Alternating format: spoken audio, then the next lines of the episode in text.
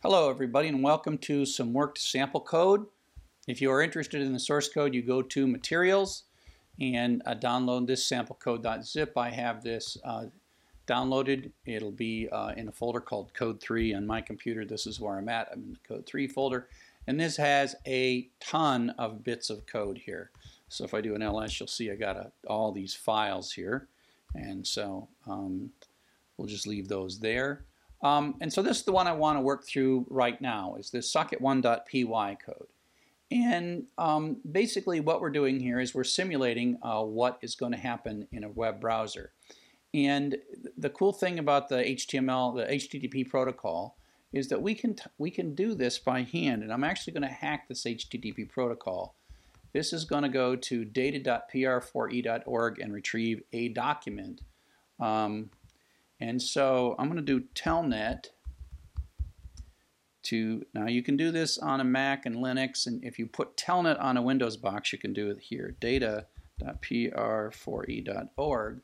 And I want to talk to port 80, and the port 80 is a different port. It's a non-standard port, but what we're doing here is talking to the HTTP port.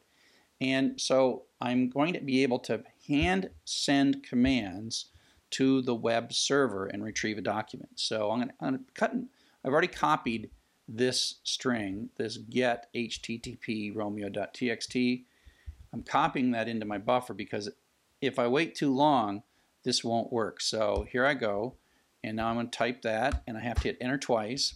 And that literally was the HTTP protocol. The, what I typed there was the HTTP protocol, and the web server responds with some metadata about the document um, how many, how much data there is, the kind of data is there.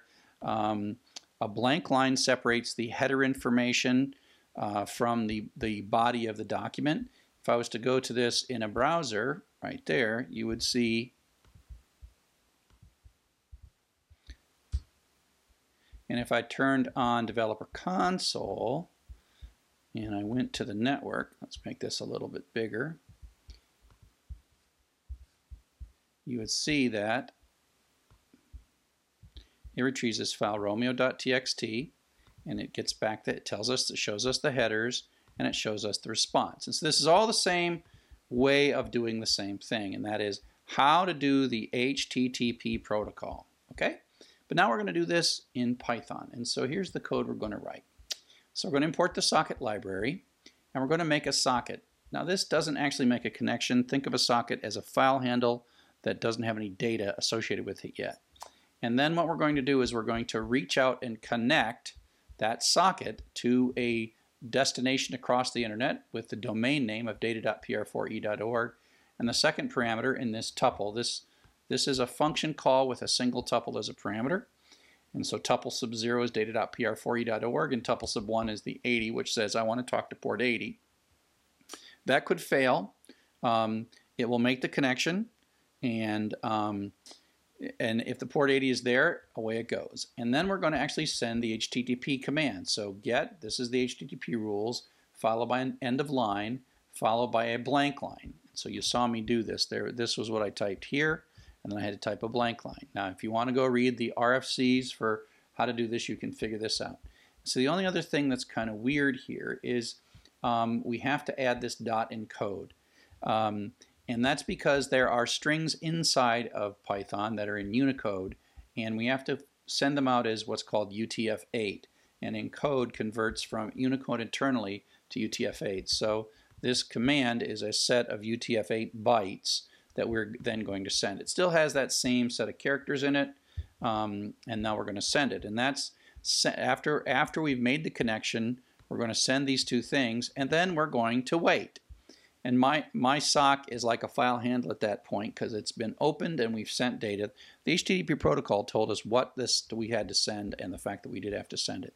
So now I have just a simple while loop and I'm going to ask up to 512 characters and you know receive up to 512 characters and get that back. If I will know that this is the end of file if I got no data back. So if the length of the data, the byte array that I got back is less than one, then I'm going to quit. Otherwise, I'm going to print the data and I'm going to use this decode, which is kind of the opposite of this encode. What I'm getting is UTF-8 encoded data, most likely, And decode basically converts it to the internal format called Unicode that runs inside. So this is going to run a bunch of times, pulling in the blocks, basically 512, up to 512 characters at a time, printing it out, and then when it's all said and done, we will close that connection. And so it's not too exciting. Python 3 socket 1.py. And you'll see that it's just going to, Python is now going to do what I did by hand.